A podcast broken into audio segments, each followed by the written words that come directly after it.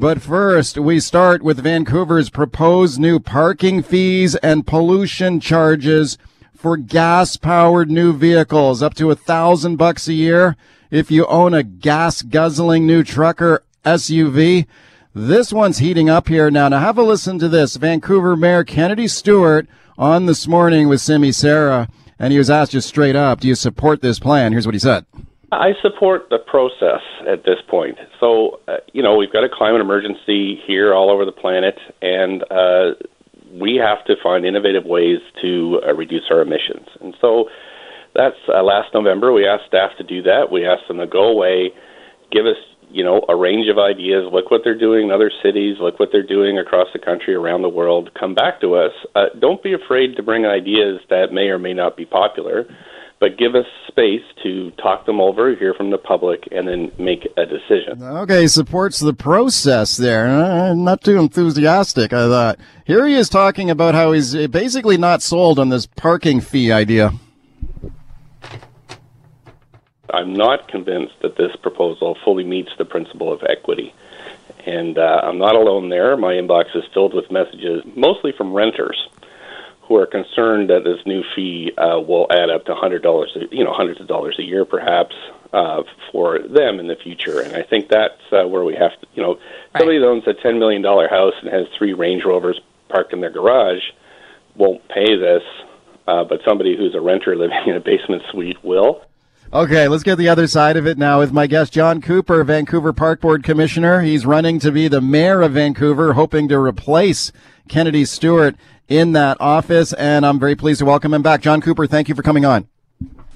Well, thanks for having me, Mike. I'm shocked by the, uh, you know, the, the mayor's comments as if as if he's just sitting there and it's on remote control, and these reports are coming forward, and he's he doesn't know what's coming. Uh, he's got a million dollar budget. He's got a chief of staff. He has some cro- control of the agenda. He knows very well uh, this wouldn't have come forward if he didn't believe that he had support of uh, council to move this forward. So uh, I, I thought his comments were quite disingenuous. Yeah, well, he sounded a little nervous about the whole thing. Like, he didn't sound exactly woke there, you know? He seemed a little nervous about it. I mean, what's your analysis of it? Do you think he's worried of public backlash against this stuff? Well, I think that he, he, you know, there's a lot of unintended consequences, and you know, he was trying to give an example, which was I, I thought a kind of a ridiculous example. He mentioned a prep chef in East Vancouver who buys a new truck. He doesn't want him to pay a thousand dollars, him or her. Well, it's unlikely that a prep chef is buying a new truck uh, when they're just starting their career. So I, I don't think he thought it out, and he also made reference to the C40, which is the the, the group of uh, big cities around the world, and, and we're one of the smallest in the group. So, you know, London, Paris, LA, Copenhagen, Rome, Barcelona. And uh, he mentions, oh, well, we're a real innovator and we're going to be, uh, you know, showing everybody else the way. Well, it's quite ridiculous, to be quite honest. Okay, would you call on him and this council to back off of these parking fees, these pollution charges? Just shut it down right now. Absolutely, and uh, you know, if I if I if the NPA forms the next uh, majority on, on council and I'm the mayor, I would certainly put a stop to it right away. Um, there's just no way we need another fee, another tax. Uh, it's it's it's just too much. The other thing is, I think it's going to have the effect of people are going to start paving their backyards or parking in their front yard. I think it's oh. anything but green, you know, to uh, to to do this. Um, you know, the, and in a lot of areas of the city, you know, there's a lot of people that might be a uh, landscaping contractor who has a truck. He parks in front of his house. He's trying to make a living, and he's going to get another big charge. And if he wants to get a new upgraded truck, they're going to ding him a thousand dollars. Absolutely ridiculous. Okay, so when you're saying that people might pave over their lawns, what? So they can park there and not have to pay the parking fee? Well, that you know, I think people find ways, innovative ways to avoid paying uh, fees, and uh, that could be one of them. And that's certainly not green, and I don't think the intention of this of this council. So um, I think there's a lot of holes in it, and uh, I'm just a hard no. I've been a hard no since I heard about it, and uh, certainly a lot of people seem to be feeling the same way. Okay, speaking of Park Board Commissioner John Cooper, he's running to be the mayor of Vancouver. If we look at this thing on pure politics, though, like if I was to give you a shot of truth serum right now, would you say that you, you actually hope that Kennedy Stewart actually does support these parking fees and these pollution charges and mobility pricing? Because, man, what a great election issue for you. Come on. Well, well, it would be, but I mean, we really have to look at what's best for Vancouver, and, and I try and look through it through that lens. But certainly, this is one of those things. Well, you have basically, you know, a COPE, uh, one city, the Greens, and the mayor who calls himself an independent. Um, you know, this is the kind of thing they have been they've been pushing through. I can't presuppose how they're going to vote, but I I hope they get a strong message not to do it. And uh, you know, that's really the goal. I I uh, you know, there's politics, and then there's what's best for Vancouver, and I I always like to look through what's best for Vancouver. Okay, I got a feeling they're going to try and find a way to wiggle out of this thing because they know it's political kryptonite here. But why do you oppose these ideas? Is it the impact in the economy, the impact on renters? Why? Well, I think that there are a lot of unintended consequences. You know, we, we have we already have uh, a carbon tax. We're paying a we're paying a tax on fuel. We're we're you know we're where ICBC is helping to pay for various improvements to transportation. There's a lot of ways already that we're we're you know we're doing some good things. There's no question, but I just think this is like a bridge too far. Um, you know, and it's another thing. It's going to be add a whole bunch of administration to the city of Vancouver. Right now, yeah. there's a huge backlog on permits to try to get housing built. Housing is what everybody wants. Now they want to add a whole new group in there when they can't manage what they already have. So I just think we need to be a bit leaner, a bit smarter, and uh, let's do the basic things that people want in this city, and and that's what I'm all about. Okay, well. You've got a city council and a city hall that says they're looking at this because we're in a climate change crisis. We're in a global emergency here, right? So, do you believe that climate change is real and it is caused by human activity? Oh, of course. I was uh, okay in my you know my my previous job I was the president of the only carbon neutral transportation company in North America. So I I, I know this very well. I had one of the first Teslas in in, in the city uh, in my business in the business uh, I was in and uh, certainly moved to hybrids and electric vehicles. And yes of course it's real. I've been pushing for charging stations across the city. There's you know there's a lot of technology that's going to help solve a lot of our problems. And uh, that's where we need to concentrate, not just take picking the pocket of the average person who's trying to make a living and get by in this city. okay, so you do therefore feel that this is a global crisis and the city of Vancouver must confront it somehow, correct?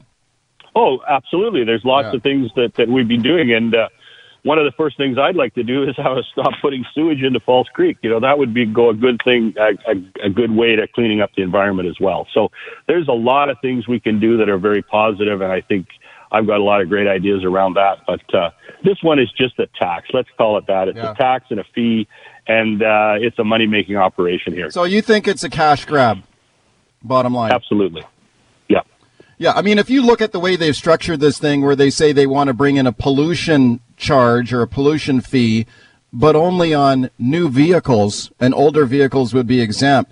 Does that make any rational sense to you that you know, newer cars are supposed to be more fuel efficient and cleaner burning vehicles, and and the older ones are the are the the gas guzzling belchers.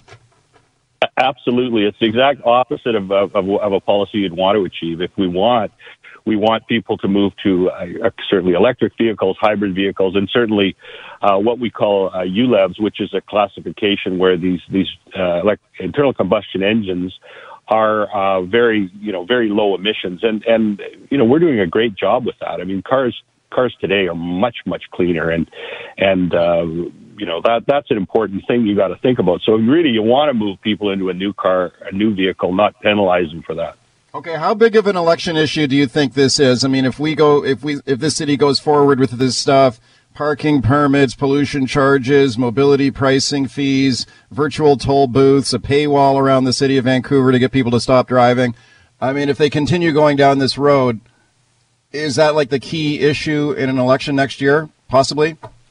Uh, well, I think it'll be one of the one of the issues. I mean, there's a lot of issues. There's a lot of there's a lot of concern around public safety in the city right now as well. So I think there's a lot of bubbling up issues. I think we there's a feeling that this mayor really doesn't have his hand on the tiller, and that he, as as his comments were, you know, I just send staff out there and let them come back with their ideas, and then we have a look at it, we talk about it. Well, I think we need a, a mayor that's going to set some goals and set some policy and say, you know, this is the direction this mayor and council wants to go.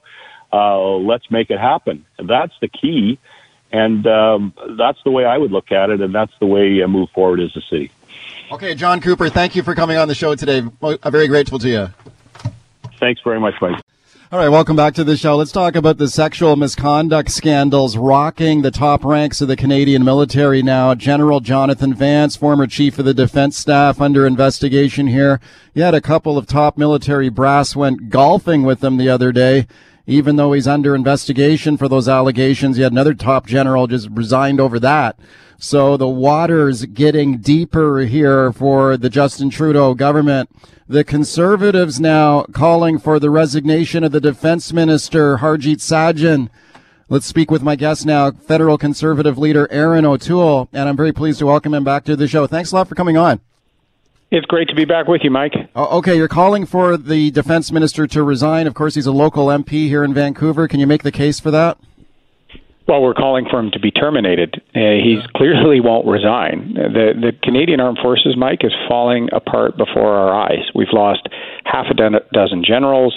Uh, Mr. Sajjan started a cover up with respect to sexual harassment allegations going back three years, um, fired the ombudsman, and before that, he misrepresented his role in Operation Medusa. He lied to the House of Commons about pulling the Jets out from the fight against ISIS years ago. There's been several times the House has, has watched him mislead parliamentarians and Canadians. And then this sexual misconduct cover up is completely unacceptable. And as a veteran, Mr. Sajjan won't do the honorable thing for an institution I know we both respect, so the Prime Minister needs to hold him to account and fire him. Okay, when you say it's a cover up, I mean, he held a news conference a few days ago saying that the, he's ordered another review or investigation into sexual misconduct in the military. Is that just like what, a do over? Because we just had one of those like five years ago. Uh, they've appointed several judges. They've they've had years uh, to to implement changes, but this this is a cover up. Let me be absolutely clear, Mike. The ombudsman is a figure for the military that people can go to with a workplace complaint. People are familiar with with the role of an ombudsman. The ombudsman brought a complaint against our top general with respect to sexual misconduct. The same general, Harjit Sajjan, was asking to clean up uh, the harassment and, and cultural issues in the military Mr. Sajjan fired the ombudsman and then worked with Mr. Trudeau's chief of staff to make this complaint go nowhere. So he failed that woman, but larger than that, he sent a signal that there's no accountability. And we've seen this when the acting vice chief of defense staff, so that really the highest ranking general, goes golfing with the person he's supposed to be investigating. Like you're talking old boys club, Mike. This is at yeah. a golf club. It is the old boys club. So there is zero respect for Minister Sajjan. I respect his service years ago to our country. If he cares about the military he once served, he should resign or Mr. Trudeau hold him to account. Okay, speaking to Conservative leader Erin O'Toole, you had a very fiery exchange with the defense minister in the House of Commons on this topic the other day. I want to play a little bit of that and including his response to you and then get your take on it. So here, here it is, uh, you questioning the de- defense minister Harjit Sajjan the other day here. Three years ago, a woman came forward with an allegation of sexual misconduct against the top general, a close friend of that minister's, Mr. Speaker. The ombudsman brought the report to that minister three years ago. The minister fired the ombudsman, Shameful. covered up, and failed that woman serving her country. Shameful. The minister, if he respects the institution he once served, he should do the honorable thing and resign. That's if not, the prime minister must hold that minister to account. the honorable minister. Mr. Speaker, as I said, it would take no lessons from the leader of the oppositions when it comes to service uh, to this country. We take all allegations very seriously, as I did, and brought the immediate information to the appropriate officials. No politician should be ever investigating uh, or, or uh, starting investigations, Mr. Speaker. And maybe the leader of the opposition can answer the question why did their previous government, when he was a minister in that government, appoint the previous chief of defense staff when he knew of the information uh, of allegations? Okay, uh, Erin O'Toole, I'm interested in your response to the, the, point that he made at the end there, that talking about Jonathan Vance and pointing out that Vance, who's under investigation for allegations of sexual misconduct here, was actually appointed by the Stephen Harper government when you were the uh, Minister of Veterans Affairs. And there have been reports the last few days that you had concerns about Vance and had heard rumors about his conduct and had passed that on to the prime minister's office way back in 2015. Is that how it went down? Like you had you had concerns about this guy yourself when you guys hired him, right? I had concerns that we had to so show zero tolerance for sexual harassment, sexual misconduct, workplace harassment, particularly coming after the Deschamps report. So we had the Supreme Court of Canada Justice look into this. And as a military person, I sent in saying we cannot have any outstanding allegations, and I asked for rumors to be looked at. Rumors, no name, no nothing. Uh, that's the type of leadership we need, where there's going to be people held to account.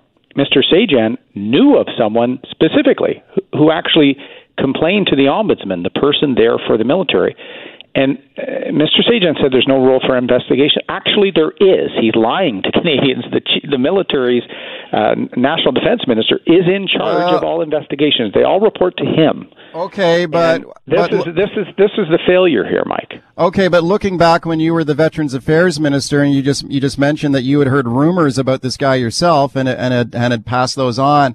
Uh, are you satisfied that your previous government that you were part of uh, adequately investigated Jonathan Vance at that time when you heard rumors of misconduct? I heard rumors of a personal relationship between ranks. That was looked at. It wasn't a, it wasn't a rumor of harassment, and that is why we ordered the Deschamps report, Mike. There was a cultural problem in the military. I hate saying this as a veteran, but there is a lack of accountability. And if I was to have my daughter, who's 14, want to join the military, I want to make sure she can do that free of harassment and with respect. And this is the type of leadership I will hold people to account. And Mr. Sajjan has lo- I've lost track of how many times he has lied, Mike. Okay, um, and you... I'm disappointed to say that, but that's that's his record, and he's he's right now presiding over the military falling apart. We're losing dozens of generals. Who's in charge of all those generals? Him. Okay, he's responsible. Uh, you're calling for him to be fired by the prime minister. One of the things that you brought up was not only the sexual misconduct scandals that are rocking the military here, but you also referred to uh, Sajjan uh, misrepresenting his record when he w- in Afghanistan. And this goes back to Operation Medusa, which was Canada's largest battle in Afghanistan. He at one point had described himself as the architect of this battle. Um, he then apologized and, and, said that wasn't the case. Let me let me play a bit of the apology uh, that he delivered. This is going back a few years now. Get your thoughts on it. Harjit Sajjan here. Mr. Speaker, uh, thank you for this opportunity. I would like to apologize for my mistake in, uh, in describing my role. Uh, retract uh, that, uh, that statement, that description, um, and I'm truly sorry for it. I in no way intended to um, uh, diminish the, the, great work that our men and women in the Canadian Armed Forces have done, our superiors, and I'm, and I'm truly sorry. I'm not uh, here uh, to standing up to make any excuses uh, for it. I'm here to be able to acknowledge my mistake, uh, to be able to uh, apologize for it, to be able to learn from it, and so that I can continue to serve the, the, men and women of the Canadian Armed Forces. Thank you. Okay, Defense Minister Harjit Sajjan there apologizing in the House of Commons four years ago, and, and Erin O'Toole, you can hear the conservatives giving him a rough ride over that. So you think that's still a firing offense like four years later? It's a pattern of behavior, Mike. Um, I also in the House yesterday mentioned Admiral Mark Norman. Who fired Mark yeah. Norman? Yeah. Harjit Sajjan's friend, Jonathan Vance. They ruined the career and reputation of a fine Canadian over liberal corruption on shipbuilding. And that all happened under Harjit Sajjan's watch. We don't know how many millions they've paid Admiral Norman with taxpayer money because of that scandal. So I can I could do an hour's worth of conversation with you, Mike, about how many times this minister uh, I gave I cut him slack. I've praised his service as an intelligence officer in Afghanistan. I respect that, but I don't respect a pattern of of lying no accountability, sending a signal to women that this sort of old boys club will be tolerated, and it's clear the senior generals do not respect their minister. We need to, to save an institution that I care a great deal about. The military gave me so much. Sure. And and it needs to be better, and, and it needs a minister that will demand that level of accountability. Okay, uh, certainly a story we're paying close attention to. Thank you for your time today. Appreciate you being a guest on the show once again. Thanks for covering it, Mike. Be well. All right, there we go now with the extended liquor service for BC bars, bars, pubs, and restaurants. Last call has now been extended. It was 10 p.m. You can now get a drink right up until the stroke of midnight. Wow, as part of the step two of the reopening plan for British Columbia here, and a lot of pub owners breathing a sigh of relief all around the province as they can serve a little longer now. Let's check in with Al Deacon now from the Fox and Hounds pub in Kamloops. Al, thanks a lot for coming on. Good morning. How are you today? I'm doing great. So, what's it like now to be able to serve until midnight? Well, you know what? It hasn't uh, affected us as of yet. Um, right now, we are so in dire need of uh, of staff. We can't. Uh, we're still closing at ten o'clock. We can't field a wow. team, uh, a full team right now. So yeah, it's not the not the state of the industry that we were hoping for when this pandemic was uh, nearing its end. Gee whiz! Okay, that's amazing. Would you like to stay open till midnight if you had the staff? We would love to, honestly. Yeah. You know, when uh, we looked at the at the rollout uh, of the opening up of uh, of the dates, we were looking forward to uh, June the fifteenth. But uh, yeah, we can't find staff in any of our departments. Uh, servers on the bar, in the kitchen. We've been running ads, you know, uh, social media, Kijiji, Indeed, and uh, yeah, everybody just wants to stay home and collect their five hundred dollars a week. Oh wow, that's amazing! How many um, when things before the dark times, Al, and before the pandemic hit, uh, did and when the pandemic hit, did you have to lay off a lot of your people? We did. We had to lay off, and we had to rehire them. Then we had to re- uh, lay them off again. So you know, a lot of the staff, and, and we're talking long-term staff, have uh, have gone on to uh, different uh, vocations. They just felt, uh, you know, quite vulnerable with uh, hospitality and have moved on to other things. Okay, that's incredible. So you're now trying, searching high and low to find people to work. And are people telling, when you said they'd rather just stay home, you mean they'd just rather stay home in government assistance? What, they don't want to work? Well, that's exactly it. You know, you interview wow. somebody, they want to work between 12 and 18 hours a week only so that they can uh, take a little bit from the paycheck and but still be eligible for the CERB. So you know, we're hoping for bigger wow. and better things, but I know, you know, all around the province, everybody's crying. Uh, we're all we're all preaching the same thing. Okay, speaking to Al Deacon from the Fox and Hounds Pub in Kamloops, how many people are you looking to hire there? We're looking for oh, probably three in the kitchen, uh, three bartenders, and a couple of strong servers. And um, yeah, you know what? We're we're advertising right now. We're we're bringing old family members back and old staff back to uh, try to you know weather this storm until we can find adequate staff to uh, field a team to get us through the rest of the summer. Okay, they just raised the minimum wage in, in British Columbia, including uh, the minimum wage for alcohol servers. There used to be a, a lower minimum wage for liquor servers. The government has decided to scrap that. So people who are liquor servers, like a server in your pub, uh, looking to get an even bigger uh, bigger raise under the minimum wage. Has that that obviously has not been enough to attract people back to work? It hasn't. It's um, you know th- there is good money to be made in hospitality. It's just yeah. that our industry is uh, is I wouldn't say it's doomed, but it's, it's certainly appeared to be vulnerable. Um, and people, you know, when you got rent to pay, or you got mortgages to pay, or you got uh, kids to raise, people want some certainty. So, you know, taking the moving out of hospitality into a different field, I think many think that that's going to be, uh, you know, the answer to their woes. Okay, this has been a brutal period for the hospitality industry, especially for bars and pubs. Were you able to to stay open, Al, during this thing? Like, did, were you able to get a patio going or anything like that? We did open up a patio, which was yeah. uh, which was great. Um, and it did help us, you know, immensely. We were doing curbside pickup, but that uh, that wasn't uh, proving to be, you know, too successful. So, uh, yeah, our patio extension was fantastic. Uh, you know, once again, all it's weather dependent. You know, so when the skies open up, you're at a loss. So you basically have staff coming in to do nothing. You know, you send them home after two hours, and or keep them around, and hopefully that there's a break in the clouds, and you can uh, get back to you know selling what, what we do. So um, yeah, now that we're back open, you know, we're hoping that uh, people are going to want to get back to work in this industry because it's a fantastic industry to work for. And um, yeah, fingers crossed. Let's let's get back to normal. How about your customers? What are you hearing from them? Are they anxious to get back in and have a meal and a pint? Yes, some are on the fence. Some are a little bit, Yeah. uh, you know, leery to come out too fast, too too soon. You know, it's. Uh, um, but uh, no, people are coming out. They're still staying within their cohorts, which is which is nice. And um, yeah, but they're slowly starting to slowly starting to get back to normal. Okay, so what is your hope here going forward? I mean, you've got you're allowed to serve now until midnight. I guess it's just a question of just finding people to come back to work, right?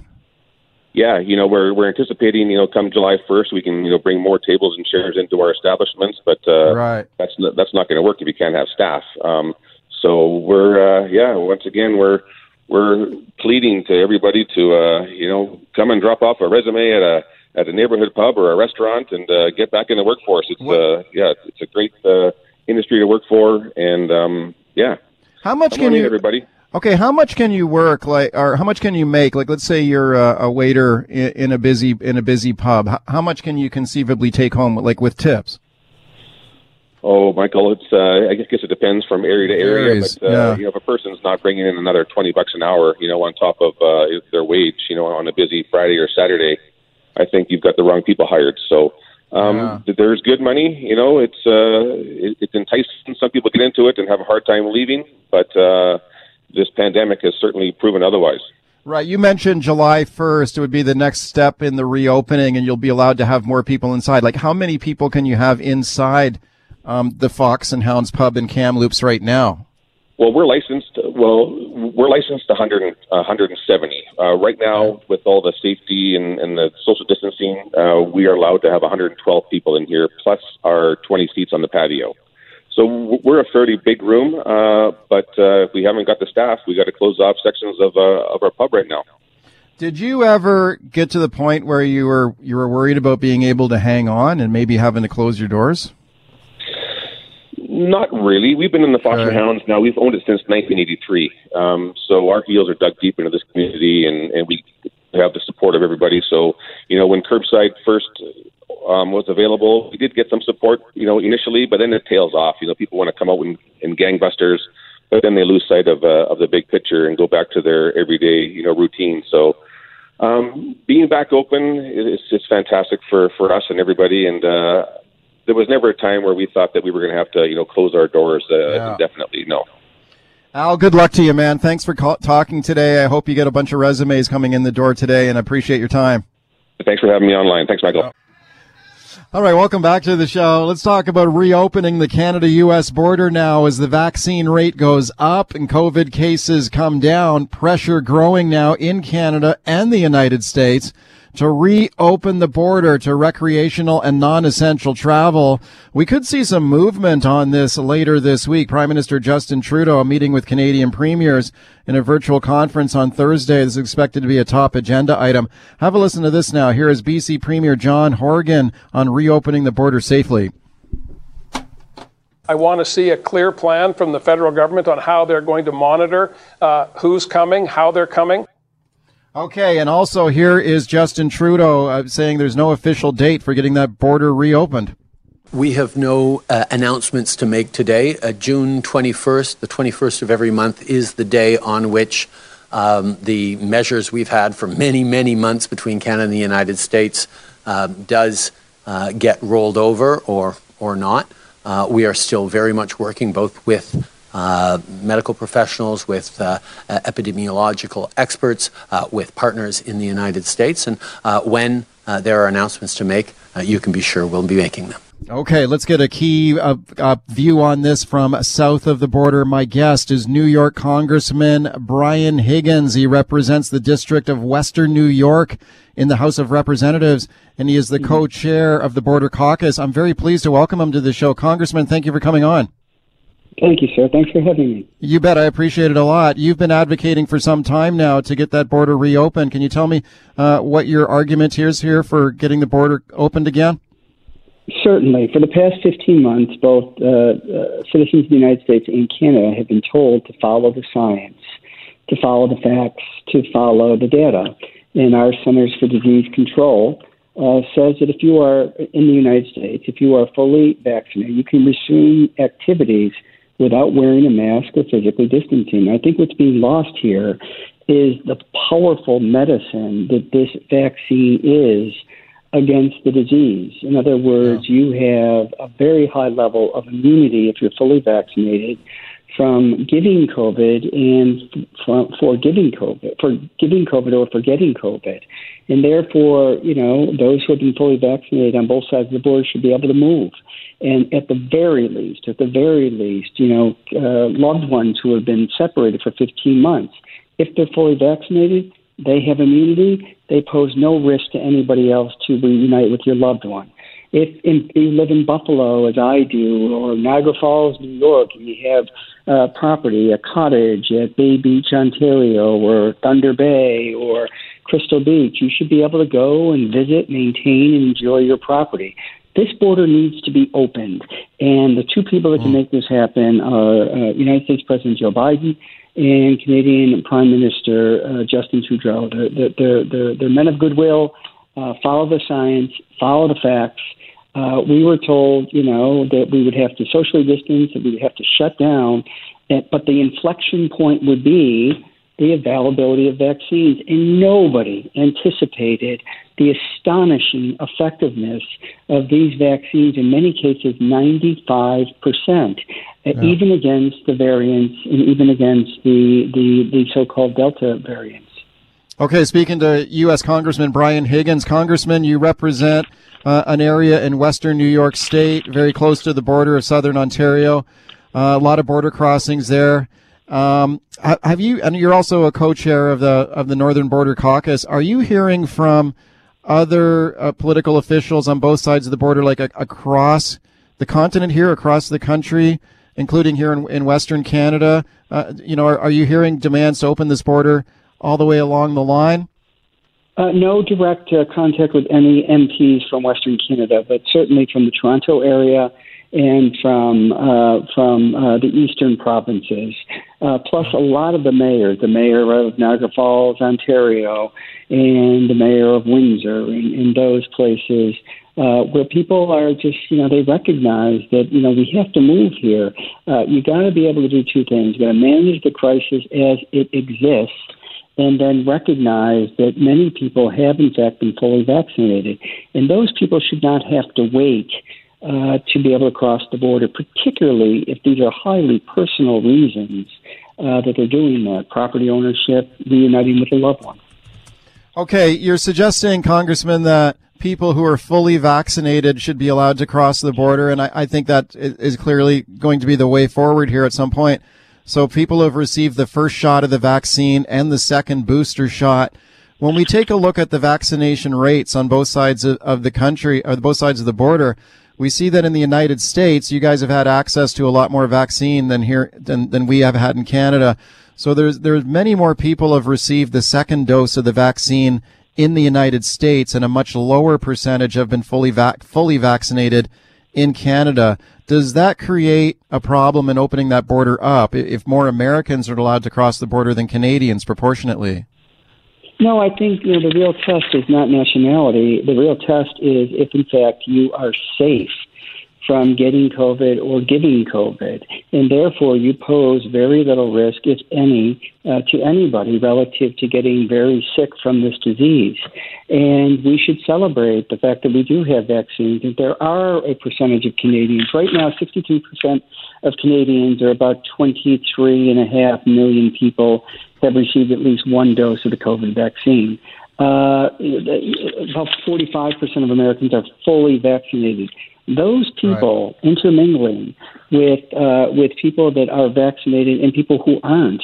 Uh, again, uh, you know, there needs to be a recognition a recognition that uh, that these people are fully vaccinated. The, the Canadian problem as it relates to vaccines, you know, your country does not produce one dose of vaccine owing to public policy a long time ago about strict price controls and duration of patents.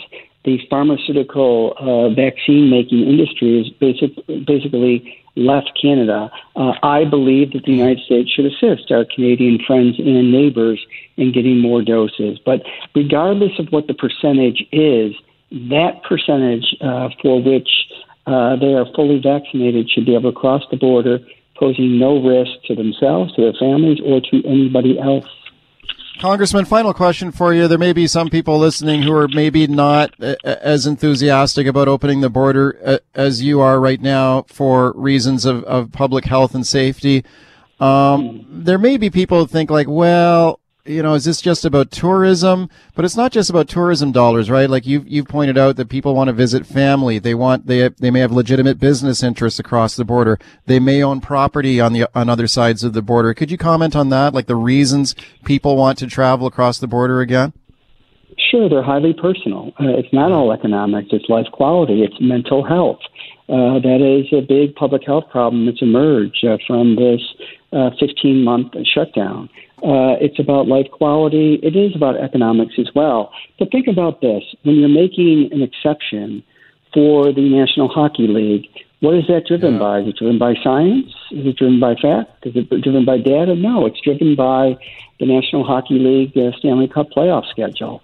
So, you know, there are exceptions. A million people are crossing the border every day and have been for 15 months. Guess what? They haven't been vaccinated. Uh, where I live in Buffalo in Western New York, we have the Peace Bridge, one of the busiest northern border crossings.